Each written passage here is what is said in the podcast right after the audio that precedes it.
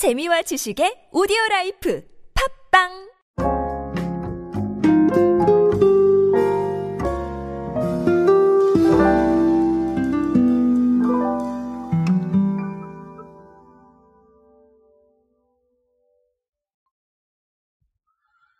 자, 금융권에서는 언제나 트렌드에 적응하기 위해서 많은 애를 쓰고 있습니다. 아시다시피 뭐 여러 가지 하고 있죠. 정말 여러 가지를 하고 있는데, 자, 최근에 KB 자산 운용은요, 개인 투자자 관점에서 눈높이를 맞춘 온라인 컨텐츠를 좀 선보이고 있습니다. 자, 이거 어떤 이야기인지 한번 알아보도록 하겠습니다. 안녕하세요 여러분 노준영입니다. 마케팅에 도움되는 트렌드 이야기 그리고 동시대를 살아가신 여러분들께서 꼭 아셔야 할 트렌드 이야기 제가 전해드리고 있습니다. 강연 및 마케팅 컨설팅 문의는 언제든 하단에 있는 이메일로 부탁드립니다. 자 어, 일단은 몇 가지 팩트를 말씀을 드릴게요. 첫 번째는요. 어, 매월 운용본부장 등 주요 임직원이 시장 이슈와 관련해 투자자를 위한 letter를 기고를 합니다. 어, 다양한 주제에 대해서 insight를 전달을 한다고 해요.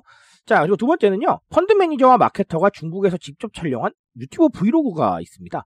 어, 뭐, 여러 가지 지역을 탐방을 하는데, 어쨌든 간 컨텐츠 느낌으로는 괜찮았던 것 같아요. 자, 그리고, 어, 영어로 배우는 투자도 있습니다. 자기 개발과 재테크에 관심이 많은 소비자들의 최근 needs를 반영한 쇼폼이고요. 아, 보도자료와 외신 기사를 바탕으로 해서 경제 용어와 영어를 함께 익힐 수 있도록 자, 이런 것들을 또 하고 있습니다.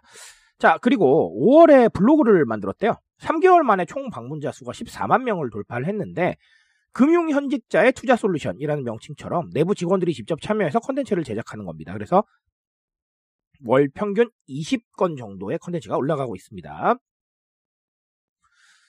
자, 이런 상황인데, 어, 뭐, 펀드 월간 보고서 같은 상품 자료도 쉽게 이해할 수 있도록 좀 영상화를 하겠다라는 의지가 있는 것 같아요.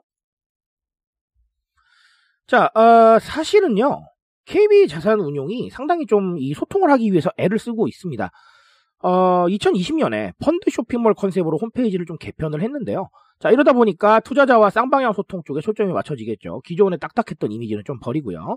자, 그래서 뭐 투자 트렌드, 경제 시사 용어 이런 것들, 금융 시장을 좀 한 번에 볼 수 있는 이런 정보들을 계속해서 제공을 하고 있습니다. 자, 아주 중요한 지점이라고 저는 생각을 해요. 왜냐하면, 자, 기존에 있었던 얘기들을 한번 좀 해볼게요.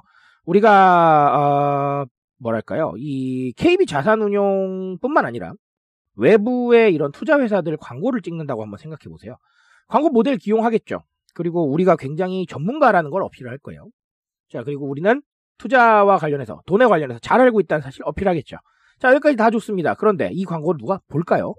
어, 왜냐하면, 음, 결론적으로 이렇게 볼 수 있어요. KB 자산운용 너무 좋은 회사지만, 어, 누군가는 KB 자산운용 말고 다른 회사가 더 낫다고 생각할 수도 있는 거잖아요. 그러니까, 어, 공감 없는 주장은 사실은 광고로서 그렇게 좋은 의미가 없을 수도 있는 겁니다.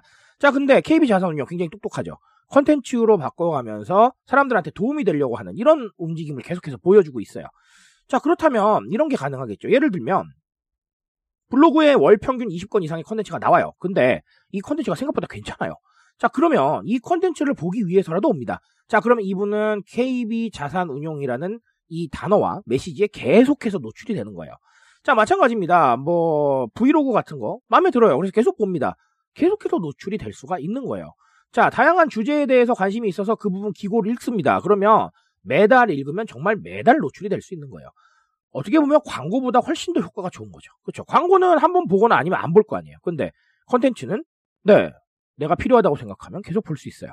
자, 이런 게 컨텐츠의 사실 강점인 겁니다. 우리가 장기적인 관점에서 컨텐츠를 만들어 가야 되는 이유가 결국은 이 컨텐츠에 따라서 사람들이 여러 가지를 할 것이고 그리고 그걸 바탕으로 굉장히 많은 것들을 만들어낼 수가 있기 때문에 여기서 만들어낸다는 건 사실은 결과적인 측면보다는 인지도의 측면이겠죠. 자, 그런 식으로 굉장히 꾸준히 소통을 할 수 있다라는 겁니다. 방금도 말씀드렸지만 광고는 우리가 송출하는 거지 소통의 의미는 조금 좀 아닐 수 있어요. 하지만 컨텐츠는 상대방의 눈높이, 고객의 눈높이, 소비자의 눈높이라고 한다면 충분히 소통하는 방식이 될 수 있겠다라는 말씀을 드리고 싶습니다. 그래서 컨텐츠 중요하다고 제가 계속 강조드려요. 예. branded 컨텐츠 반드시 필요하고 branded 컨텐츠에 대한 유튜브나 뭐 SNS나 여러 가지 하셔야 된다고 말씀을 드리는 게 그런 것 때문에 그렇습니다. 자, KB 자산운용은 이미 준비하고 실행하고 있어요. 그러면 우리는 어떤가요? 스스로 한번 생각해 보셔야 돼요. 컨텐츠에 대해서 얼마나 최적화가 되어 있는가, 그리고 정말 그럴 만한 컨텐츠가 있는가도 한번 고민해 보셔야겠죠. 그런 부분들 어, 중요한 관점에서 한번 고민해 보셨으면 좋겠습니다. 저는 오늘 여기까지 말씀드리겠습니다. 트렌드에 대한 이야기는 제가 책임지고 있습니다. 그 책임감에서 열심히 뛰고 있으니까요. 공감해 주신다면 언제나 뜨거운 지식으로 보답드리겠습니다. 오늘도 인싸 되세요 여러분. 감사합니다.